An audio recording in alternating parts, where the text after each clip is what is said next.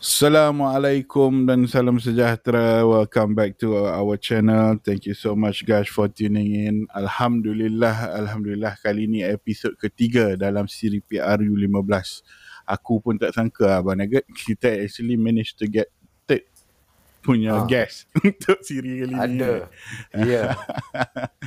So, uh, just to give a little bit of background about uh, this series lah, what we are trying to do is basically we're trying to get uh, people from different part, coalition yang nak bertanding dalam pilihan raya kali ni, supporters from these different parties and ask them their opinion directly kenapa kita kena undi atau pangkah parti dia orang lah. The kind of style, that, I mean the kind of uh, input that we would like to get from this series macam biasalah kita nak avoid uh, benda-benda yang negatif. We we're focusing more on the positive side. What the party can actually give to the rakyat. Betul Abang Nugget? Betul. Kita cuba framekan hujah-hujah ni based on apa yang rakyat boleh dapat dan apa kebaikan mengundi sesuatu parti tu. InsyaAllah. InsyaAllah. So kali ni kita ada dengan penyokong coalition mana Abang Nugget? Pakatan Harapan. Uh, Pasal Ai, dah dengar ah saya ada. Begitu dia, bah. bunyi dah. Dia bunyi dah. Dia baru menyanyi. okay. Kita Ya, ya. kali ni kita nak tanya bro punya pendapat directly from opinion you sendiri. Kenapa kita nak undi Pakatan Harapan? Tapi mula-mula minta bro perkenalkan diri dulu. Okay, first of all, thank you for having me. Selama ni duk dengar podcast ya, ni first time jadi guest. Pekerja swasta, uh, kerja dekat kita panggil data company lah. Data company meaning dia collect data, dia buat analyze data. As kalau political punya punya side, I'm a party member dengan dengan Parti Keadilan Rakyat. Actually part, uh, member biasa je. Tak ada apa-apa jawatan langsung. Okay bro, so without wasting time kita nak terus tanya bro. Poin pertama, kenapa rakyat perlu undi Pakatan Harapan? Kenapa perlu undi Pakatan Harapan? Kalau based on the GE14 sebelum ni uh, nak undi Pakatan Harapan sebab rakyat nak pembaharuan. Dan unfortunately things happen and everyone knows yang kerajaan tu runtuh lah for okay. whatever reason. When something happen of course there's good and bad for everything kan. Uh, uh-huh. yang yang yang bagusnya pada masa tu uh, kita dapat tengok apa yang kerajaan sebelum ni buat contohnya yang baru-baru ni dah dah ada dah pembaharuan yang nak buat ialah yang dap, yang dapat disambung oleh kerajaan seterusnya itulah uh, akta lom, anti lompat parti itu salah satu mm-hmm. pembaharuan yang boleh buat actually ada few lagi uh, tapi bila satu kerajaan tu tak dapat full term dia memang takkan boleh habis pun. Dia takkan dia takkan tak, takkan dapat uh, fulfill pun dia punya vision tu. Uh, macam, contoh, uh, macam contohnya hari ni kalau baca news hari ni pada bulan 10 hari bulan kan. Kalau baca news PM Ismail Sabri cakap yang untuk aspirasi keluarga Malaysia dia perlukan full term. Dan kalau uh, even uh, Ha- Haji Hadi pun hari ni bagi tahu uh, minta rakyat bagi full term untuk Perikatan Nasional untuk dia buat aspirasi Perikatan Harap apa ni uh, Perikatan Nasional lah so hmm. itulah maksudnya. Maksudnya the the aspiration sebelum ni sama lagi. Mostly sama lagi actually apa yang kerajaan kata harapan nak buat tu. Uh, kalau kalau Anwar Ibrahim dia kata kat reformasi. Ha, itulah reformasi yang cuba dibuatnya. Cumanya perkataan reformasi tu dah sebab been thrown out too many times. Dia sampai jadi retorik lah kadang-kadang. Uh, tapi itulah uh, nak the idea of reform untuk reform uh, polisi reform kerajaan reform uh, pendidikan uh, macam-macam lah. Uh, so dia kena jadi full term. Baru boleh nampak perubahan. Jadi kalau dapat kita simpulkan tadi uh, reformasi yang sama, the concept, the idea yang sama, cuma hari itu tak dapat full term. So kali ini harap, harapannya ialah uh, Pakatan Harapan dapat full term untuk buat semua yang yang dia orang cadangkan dalam aspirasi hmm. dia orang betul. Ya yeah, betul. Even as we speak currently uh, as, of now yang every coalition dah bagi dah dah bagi dia punya manifesto. At least the the yang aku rasa the main three coalition lah. Uh, Pakatan Harapan dah bagi BN, first kali BN yang bagilah BN, Badan Perikatan Nasional and then Pakatan Harapan. Kalau tengok Pakatan Harapan punya manifesto it's almost the same. Mm-hmm. It's almost the same. So nampaklah yang vision dia tu dia tak ubah pun lagi. Adalah sikit-sikit yang dia ubah. I mean I can say it's a bit minor lah. Tapi the mainnya masih lagi sama juga. Uh, so nampaklah vision itu apa yang dia yang yang dia nak buat. Uh, untuk aku lagi make sense sebab dia yalah I have to acknowledge yang sebelum ni punya manifesto banyak sangat bulan bintang. Ha, kali ni dia lagi real punya. Tapi dia punya main ingredient dia masih sama lagi. Okay, if I may ask, uh, just to get a clearer class, Hmm. hmm. abang kata clearer picture lah. Uh, maksud hang yang bulan bintang tu dengan yang kali ni, contoh dia apa yang bulan bintang sebelum? Paling Is senang kali bulan bintang tu nak hapuskan tol. Oh, okay. Hmm, benda tu benda tu benda tu dah bind by the law. Mana boleh kerajaan nak hapuskan tu suka hati. So, dia mesti dia dia panggil dia if something happen must have effect kan. So kalau nak cancelkan tol, mestilah kerajaan kena tanggung uh, beban kewangan yang sangat tinggi. Berapa banyak berapa, even kalau kat KL ni pun berapa banyak highway yang ada. Kalau tak payah highway baru lah, highway lama-lama pun sangat banyak kan. So takkan logik benda tu. Kalau nak kurangkan tol tu make sense lagi lah. Itu pun mesti kerajaan kena tanggung. Betul. Nah itu paling senang lah. Itu paling senang. Okay, because we are still talking in terms of uh, kita masih lagi uh, dalam topik dia punya manifesto. I mean, I get your point yang Hmm. manifesto PH sekarang ni more or less is like a uh, up, memperkasakan lagi manifesto yang sebelum ni lah dan Yeah. kita, macam dia buang lah apa yang benda yang macam too far fetch untuk rakyat kan. Maybe sentiment sebelum ni lain sikit daripada sekarang. Masa 22 bulan tu kita macam nampak lah banyak juga kritikan-kritikan dekat uh, kerajaan PH masa tu. Yeah. adakah hang rasa most of the orang kata negative comments atau kritikan terhadap kerajaan PH masa tu solely because of PH masa tu masih lagi ada uh, macam orang lain punya campur tangan bukan PH yang hari ni adakah benda-benda yang tak berapa cantik dibawa oleh PH masa tu disebabkan yeah. disebabkan pemimpin Hmm. yang dah keluar sekarang kan macam mana because uh, the, aku sure Ah, yeah. the rakyat Yeah. would want Hmm. would want that if they want to vote for PH again they want to know apa yang PH boleh ubah kali ni Ah, Yeah, tu. the the good thing about current time kita dah ada anti hopping law tu lah. Kalau nak salahkan kerajaan sebelum ni pun of course uh, most of the party members yang sekarang ni pun part of the kerajaan masa tu. Uh, tapi yes, kalau ingat balik masa mula-mula sekali Dr. Mahathir buat kabinet buat kabinet uh, Rafizi Ramli masa tu the first person yang publicly bagi tahu mm, Dr. Mahathir just bulldoze dia sebab sebelum ni pada perjanjian perjanjian ni apa uh, uh, yang majlis tertinggi majlis dia panggil majlis presiden. Majlis presiden ni kira macam presiden and a few uh, top guns lah dalam coalition tu. Mereka patutnya bersidang dulu untuk decide jawatan-jawatan apa yang yang boleh dibagi kan. But then Hmm. even on the first move masa tu to create cabinet Dr. Mahathir bulldoze everything. Ah itu itu itu first first of many lah I, ayat ni dia a bit sensitif tau kalau aku cakap macam ni uh, Boleh boleh. Kita kita salah satu salah satu dia yang kalau PH punya bantuan kewangan kan yang popular RM30 RM5 yang bagi kan Ah. itu aku rasa dia terlalu cepat untuk orang Malaysia sebab orang kita dah terbiasa masa zaman Najib bagi BRIM. Tiba-tiba orang bagi sangat sikit lah. Macam tu lah orang terkejut lah. So so nak nak nak salahkan orang pun tak boleh juga sebab dia dah create dependency tu kan. Dia dah uh, so orang dah macam dah tertunggu okay tahun ni aku akan dapat ni aku akan dapat ni. Especially untuk B40 yang aku tak pasti lah tapi tapi kalau orang cakap apa kita pun tak pernah menghadapi situasi tu kan uh, yang orang kata kes pagi makan pagi tu nak nak makan apa malam ni pun tak tahu. Mhm. Uh, macam tu lah. Uh, so for them it's a big thing lah. But then as a nation benda tu tak sepatutnya jadi dan sebab dia dia buat jadi dia tak fikir jauh lah. Uh, macam tu lah dia panggil gula-gula lah kan. Mhm. Uh, but, tapi kita tak lari lah yang ada orang perlukan benda tu. Uh, dia boleh cakap macam PH ni masa tu uh, laju sangat. Laju sangat. uh, uh, nak buat semua benda sekali.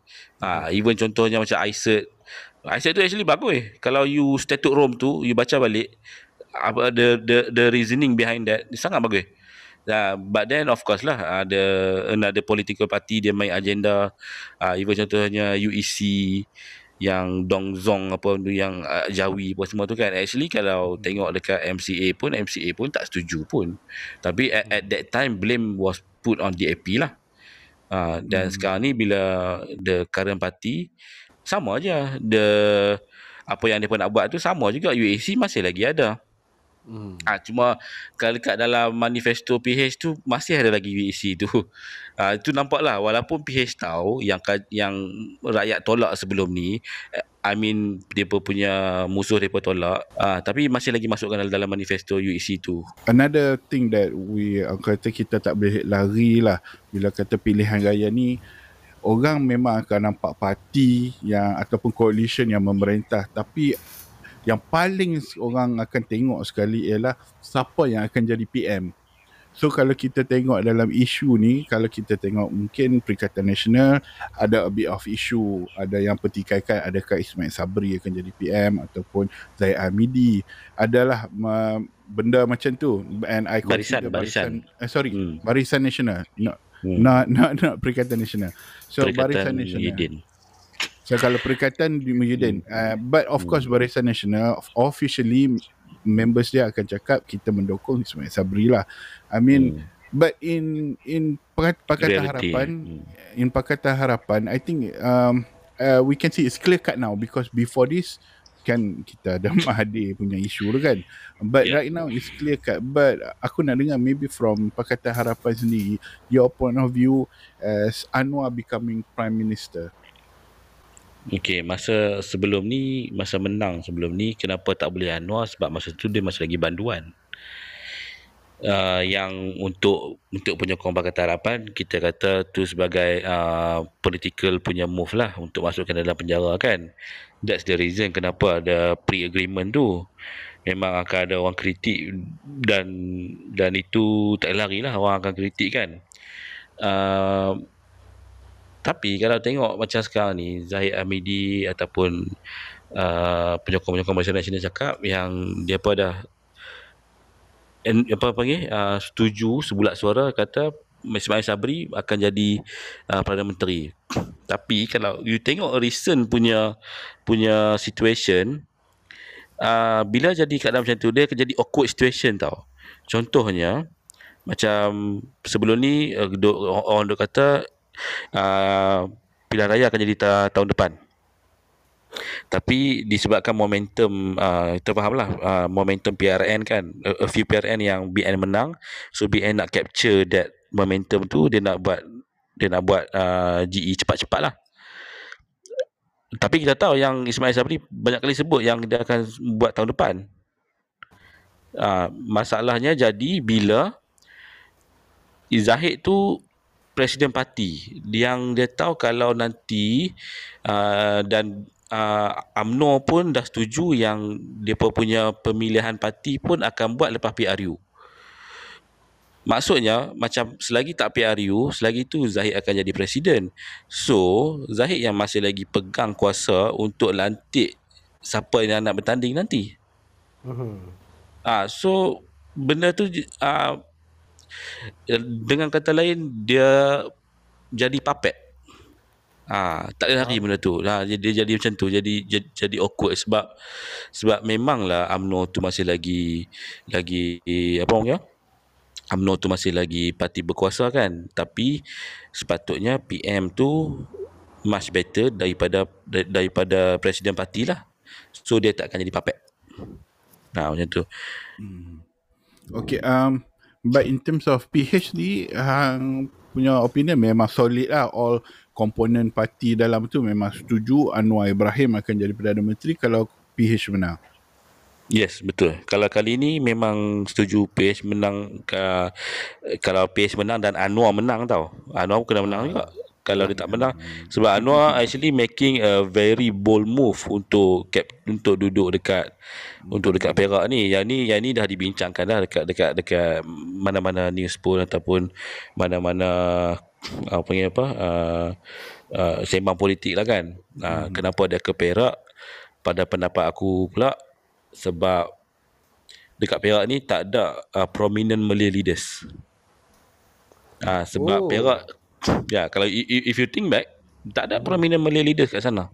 Hmm. Ah walaupun Perak ni uh, uh, panggil apa? Uh, state yang tengah-tengah lah, state yang menarik lah kan.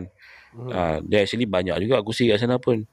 Uh, dan Perak ni adalah bagi aku menarik dulu lagi sebab uh, umur kita ni kan uh, daripada start aku kenal politik Perak tak pernah stabil. Hmm, yalah. Ah, so so dia base oh adalah dia macam Anwar ni kira macam berani mati lah. Kalau dia kalah dia kalah. Dan most likely dia pun boleh jatuh daripada presiden PKR dan kalau dia menang tu alhamdulillah untuk sebagai penyokong PKR.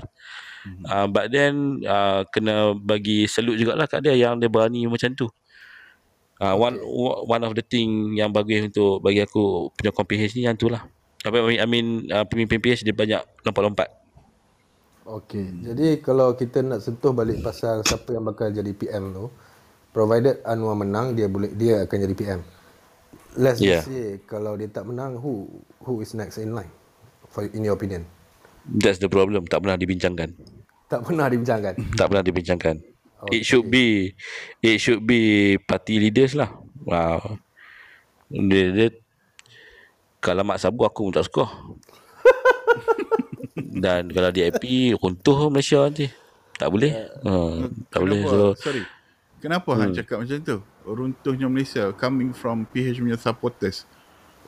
tak boleh uh, dalam, dalam dalam perlembagaan kita tak boleh presiden bukannya sebab dia kena dia kena presiden parti kan presiden DAP presiden DAP sekarang ni Chinese memang takkan boleh Ya. Bila dalam tu dalam perlembagaan kita Faham.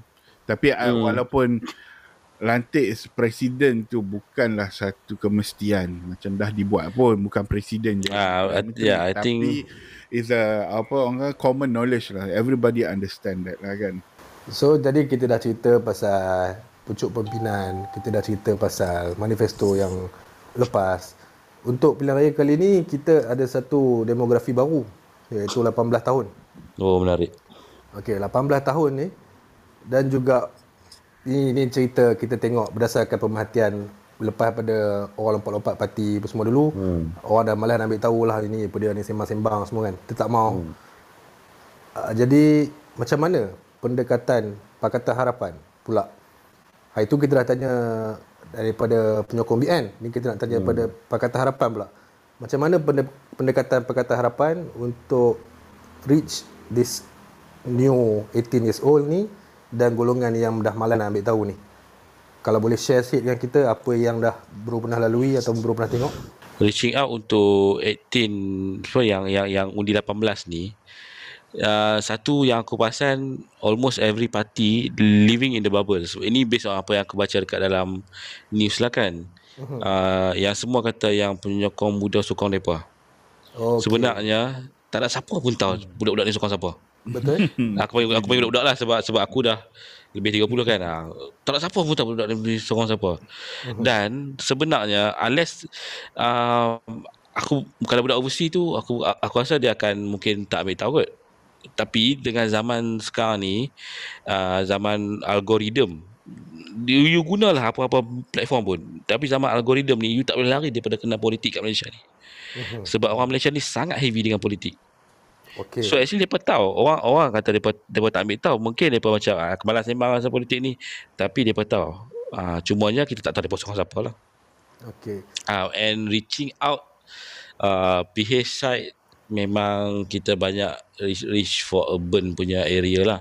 Sebab by Kalau bahasa Bahasa biasanya orang kata jentera ni kan. Yeah. uh, PH ni kita mengakui lah pada pendapat aku sebab aku pun pernah pergi ikut-ikut juga. Uh, memang untuk masuk ke dalam uh, kawasan-kawasan yang rural ni yang kita panggil rural contohnya Felda ke kampung-kampung kat dalam-dalam tu uh, memang satu logistically dia memang susah kalau kita daripada bandar. Memang susah. Nak, nak fikir nak nak mana nak duduk lama mana uh, sebab tu selalunya parti yang dah lama ni yang dah lama menampak macam UMNO ataupun Barisan Nasional dia lagi dia lagi ada reach sebab dia punya pemimpin dia banyak lokal so daripada situ lah so, untuk social media uh, PH memang uh, kalau bukan paling depan pun antara yang antara yang depan lah sebab Betul. uh, one of the biggest reason kenapa kerajaan Barisan Nasional jatuh pada 2018 dulu sebab social media juga. Uh, so PH uh, ada kelebihan lah dari segi tu pengalaman pengalaman PH sebelum ni. Uh, masa tu orang tak ni sangat pasal social media pun. Orang ku- orang tak tak yakin yang social media tu boleh ubah. Tapi sekarang ni dah terbukti lah. Itu je lah. Betul. Uh, sebab jumlah phone dekat dunia ni lagi lagi banyak daripada manusia kat dunia ni. Ha, macam itulah dia punya daripada analogi dia. Aku nak ambil lah macam Kelantan. Kita tahu Kelantan memang tempat PAS. Even BN yang selama ni duk lawan PAS pun memang susah nak menang. Yeah. And from what we can see previous punya election uh, memang tak ada kempen yang sangat-sangat lah dekat Kelantan. And I can see it's actually part of the strategy because they are focusing more on tempat yang dia orang berpotensi untuk menang bagi Pakatan Harapan kan. Yeah. Hang rasa kali ni adakah Pakatan Harapan berpeluang menang the peluang untuk at least menang a big kerusi di Kelantan? To be honest, no. No. No. And, yeah, and why straight is no. that? Why is that? Um, untuk menang dekat Kelantan, PH kena jadi kerajaan full term. Oh. Untuk dapatkan satu kursi lah. Satu kursi cukup. Dan benda ni dah dah dah dah pernah ada projection sebelum ni. So aku buat survey kan, salah satu surveynya survey politik lah. Dan untuk orang dekat Kelantan ni, dia kehidupan dia pun more to setempat kan. More to setempat. Kalau kalau hampir buat bancaan kat sana, silap-silap ada yang masih ingat uh, Dr. Mahathir masih lagi PM. Ataupun Najib masih lagi PM. Kita pernah Wow. buat bancian. Ya, kita pernah buat bancian tu masa dekat dekat rural area lah, bukan Kelantan lah kan. Ni nak nak bagi tahu mentaliti orang ni. Ha. Ha. Ada orang yang masih tak tahu yang kerajaan dah berubah tiga kali pun.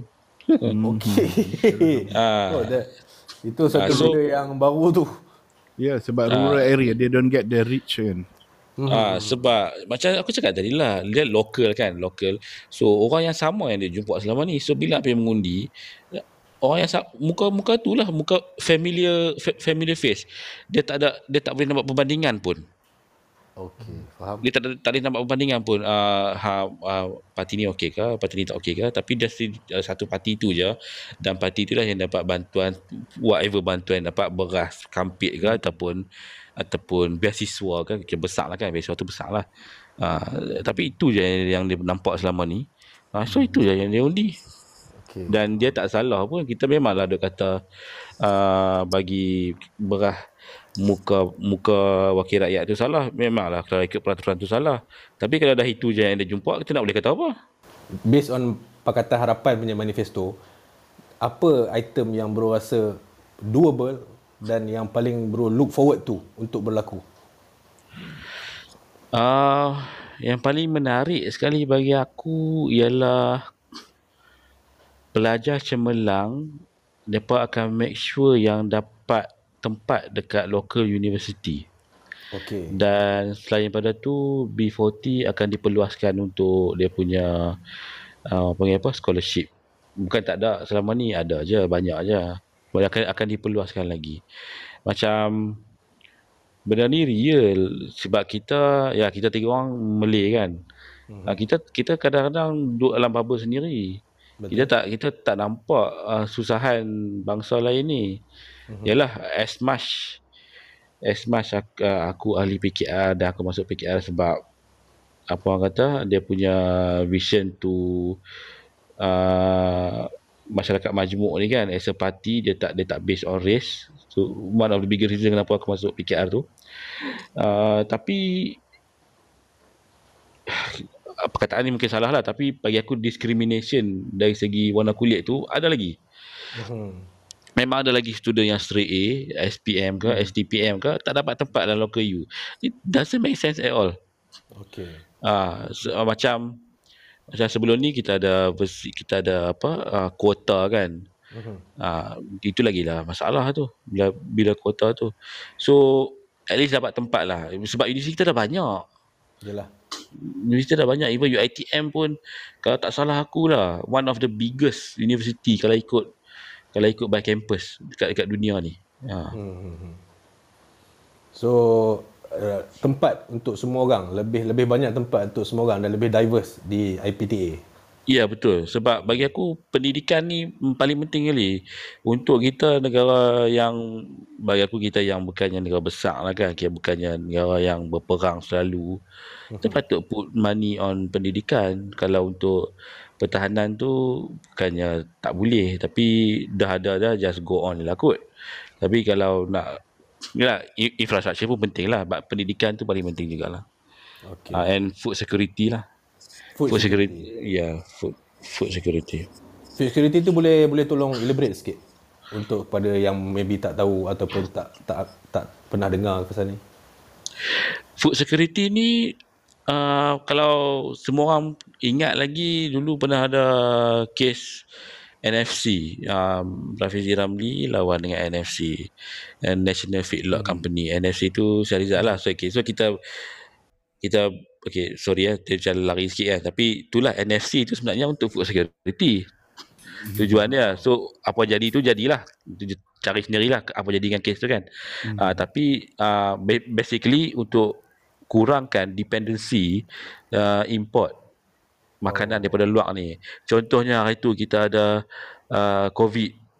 Habis semua barang jadi mahal sebab tak nak import kan lepas tu ada Rusia dengan Ukraine berperang pun jadi masalah itulah itulah contohnya food security tu uh, contohnya macam India hari tu masa covid tu India kata bawang mereka tak cukup mereka tak mau ekspor bawang dah kita pun jadi hmm. uh, canai mahal sebab sebab bawang tak boleh masuk Ha, itulah contohnya food security tu. Ha, even kita kita ada negara apa negeri jelapang padi kan. Ha, Kedah kan. Itu pun tak cukup lagi sebenarnya beras kita masih lagi import banyak daripada daripada Thailand selalunya daripada Thailand lah. Ha, itu, itu, itu lah food security tu. Ha, itulah food security. So maksudnya negara kita ni mampu keluarkan makanan sendiri untuk rakyat dia sendiri.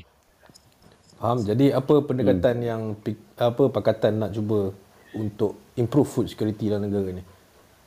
Dia kalau dulu uh, under Saifuddin Nasution dia ada dah start buat food bank tu. Aku actually tak follow sangat benda tu.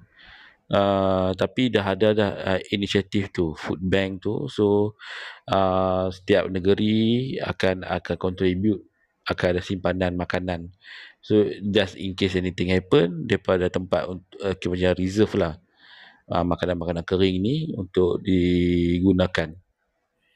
Hmm. Dia food security sangat besar actually dia punya konsep dia tu. Dia perkataan tu sendiri pun sangat besar. Ah uh, so dia ada banyak cabang dalam tu. Dia ada dia ada dia ada uh, continuity makanan. Kalau waktu ada bencana uh, dia waktu untuk kurang untuk untuk naikkan sorry untuk kurangkan harga makanan. Uh, macam itulah during BN lah. Because they are very well known about this. Dia orang menge, macam dulu Mahathir dia keluarkan wawasan 2020 which goes beyond dia punya term. Hmm. lama kot daripada tahun dia perkenalkan wawasan 2020 and again masa masa BN kemudiannya ada few other things yang diperkenalkan and then ada transformasi nasional lah. Kan? Yeah. Dan itu pun goes beyond macam banyak tahun. Some people would say would look at this as they have planning for their future and yang mana in a way does represent stability as them as a party. I mean dia orang hmm, punya hmm. thinking dah sampai okay apa negara akan jadi after puluh-puluh tahun. Tapi so far aku still tak tak nampak benda ni di di tawarkan dalam har- Pakatan Harapan ada tak maybe you, you think something that Pakatan Harapan actually is doing this for let's say for another 20 30 years. One of the thing that I can say from my end is that dia dia abang kata dia punya semangat to reform. Reform yes. doesn't mean that reform for this one election only. I i know reform tu memang it can be Panjang dia boleh lah. berevolusi lah. Dia akan Hmm. boleh jadi macam tapi yang betul-betul untuk negara mungkin ada yang hang boleh explain kat situ. Pandangan aku bila dulu kita wawasan 2020 dulu masa tu kita kecil lagi lah so kita ikut je lah. Dan TN50 ni actually itu adalah satu yelah memang usaha nampak bagus memang bagus pun. Uh, tapi itu menunjukkan betapa yakinnya ya, Najib lah masa tu yang BN tu takkan jatuh. Takkan jatuh. So so itu dia punya legacy lah yang dia nak buat macam Mahathir. Dia nak dia nak dia dia nak dia tu uh, orang nampak macam Mahathir sampai sekarang sebut wawasan 2020 kan. Even kita dah dah 2022 walaupun wawasan 2020 tu masih lagi mendekat lagi. So yang aku nampak dia lebih kepada kepada legacy. Uh, dan Pakatan Harapan cannot afford to have that right now. Hmm. Uh, sebab uh, dia Yelah macam Han cakap tadi lah kita I mean macam aku pun cakap se- sebelum ni kita nak uh, Pakat- Pakatan Harapan nak reform the current government the macam the current policy so yang nampak yang tu je yang ada sekarang ni. Actually bukan kata TN50 tu tak bagus. Kalau tengok dia punya layout dia tu memang bagus pun. But then untuk aku yang, yang penyokong Pakatan Harapan bagi aku dia more tu Najib nak tetapkan dia punya legacy. Kalau tengok timing pun Mahathir tengah tekan dia. Ah, so Najib pun dia nak, dia nak dia nak orang nampak apa yang dia tengah buat lah untuk un- untuk legacy dia. Ah, of course lah dia buat benda tu dengan elok ah, de, de, dengan uh, dengan cara dia untuk dapatkan orang muda, untuk libatkan semua agensi, untuk libatkan swasta. Ah, macam tu lah. Dia more tu legacy bagi aku. Dan PH macam mana nak boleh ada legacy? Menang pun do, uh, satu term pun tak boleh nak habis. Hmm. Uh, so dia punya agenda masih lagi reform. Uh, tak ada lagi benda macam tu. Dia more to reform. Everything is about reform. Everything is about macam mana nak kurangkan rasuah. Macam mana nak uh, make sure yang orang-orang dalam kerajaan ni pun bukan, bila sebut kerajaan tu bukan sebagai political party tau. Uh, orang-orang ni ni yang PTD ni orang pengarah-pengarah ni pun uh, macam mana nak bagi depa ni pun betul. Depa ni pun lagi masalah juga. Hmm. Sebab political person senang untuk buang depa. Hang tak payah undi depa next term entah ya depa dah tak boleh bekerja dah. Hmm. Tapi pengarah-pengarah ni pun yang dulu PH pernah ada sebut Little Napoleon dulu. Ah, ha, depa ni pun uh, orang yang tak diundi. Orang yang tak diundi dan duduk dalam, dalam jawatan tu yang takkan pergi mana-mana. Dia Dan depa ada kuasa. dia perform ke tak perform ke memang tak boleh jadi apa-apa kan. Yep. Hmm. Mereka kalau tak perform, macam contohnya kalau polis-polis kan, ni paling dekat lah, polis lah kan. Uh, kalau tak perform, kalau polis buat masalah, kalau polis pangkat tinggi ni, uh, transfer. Kalau polis pangkat rendah, kena buang. Hmm. Ah, so macam mana tu? Ah, tu, tu, tu masalah lain pula tu. Kena, itulah maksudnya reform tu. Reform bukan setakat nak nak jatuhkan Najib, kita dah reform. Bukan. Dia cerita dia panjang lagi. Dah, sebab tu, masa tu PH pun ada masalah untuk buat benda-benda macam ni. Tak, bila nak buat benda-benda sikit pun nanti yang pengarah-pengarah ni dia pun dah kenal dah menteri-menteri sebelum ni. Jadi safe to assume that PH bukannya tak nak buat dan tak nak ada planning for the country dalam 20 or 30 years but focus more on reform right now what is Yes. not right in the country itu yang PH fokus sekarang lah Ya betul. Sebab dia tak ada dia kalau dia sembang reform pun sorry kalau dia sembang pasal wawasan pun macam mana dia nak buat? Dia, dia pun tak boleh nak dia, nak apa ni alhamdulillah dah, dah pernah menang kan tapi tak pernah tak pernah cukup satu term pun lagi. Ha. Aku rasa daripada Ro ni kita dapat macam-macam insight dan information dan opinion pendapat. Boleh bagi kata akhir ke? Boleh boleh. sila sila. Ya. Itu yang kita mau. itu yang kita mahu. Ha, kata akhir dia walaupun tak tahu nak undi siapa uh, uh, buatlah research sendiri ikutlah. Uh, kalau nak terpaksa nak kalau kita orang Islam nak kena istikharah pun istikharah lah. Sebab memang kena undi. Pada pendapat aku kalau orang tu dia tak mengundi ya, ini actually ayat mak aku sebenarnya. Mhm. uh, kalau hang tak mengundi hang tak layak untuk kutuk kerajaan Okey. Ah, ini untuk orang yang layak mengundi lah kan Ah, ah, ah. Ah, sebab hang tak buat tanggungjawab hang. Ah. Kalau kalau dekat kalau dekat uh, western dia ada perumpamaan macam uh, a bad government is from the good person that did not vote. Oh. Yes. Something to think Okay. about it. Ha, dia macam tu lah tapi mungkin shock sendiri lah kot nak kata dia tu good, good, good person kan ha, tapi macam tu lah ha, macam, ha, dia sama lah macam point yang mak aku cakap sebelum tu ha, hang tak mengundi hang jangan cakap banyak macam tu je Hmm, betul betul. Simple lah. Jadi kita dah dengar ni bro cakap turun mengundi. Tak tahu buat research. Ya, Cari dan info. terpulang lah. Dia tak salah pun. Kalau hang nak undi siapa pun, kalau hang rasa orang tu betul, even orang tu parti bebas pun, uh-huh. yang most likely takkan ada impact dekat dalam uh, kerajaan tu, hang rasa dia tu okey, undilah. Masih lagi undi. Okay, I think wah that's a good close apa orang kata closing statement. Uh, terima kasih kerana dengar sampai sampai part ni. Jadi kami di JY Cup harap anda semua dapat info yang untuk boleh membantu kita untuk buat decision pilihan raya nanti. Jadi kami di JY Cup juga harap anda semua boleh dengar semua episod-episod kami pasal pilihan raya ni. Jadi kita sama-sama boleh buat informed decision. InsyaAllah. Betul. InsyaAllah. Kalau diizinkan, kita akan teruskan dengan harapan kita boleh bagi sedikit input. Kalau tak banyak pun, input sedikit lah dan informasi kepada orang dekat luar sana untuk bantu mengundi macam Abang Nugget cakap tadi. That's our main purpose. Our podcast uh, on Spotify, we are Gen Y. Dekat Facebook, kami Gen Y juga. Dekat YouTube, kami Gen Y channel.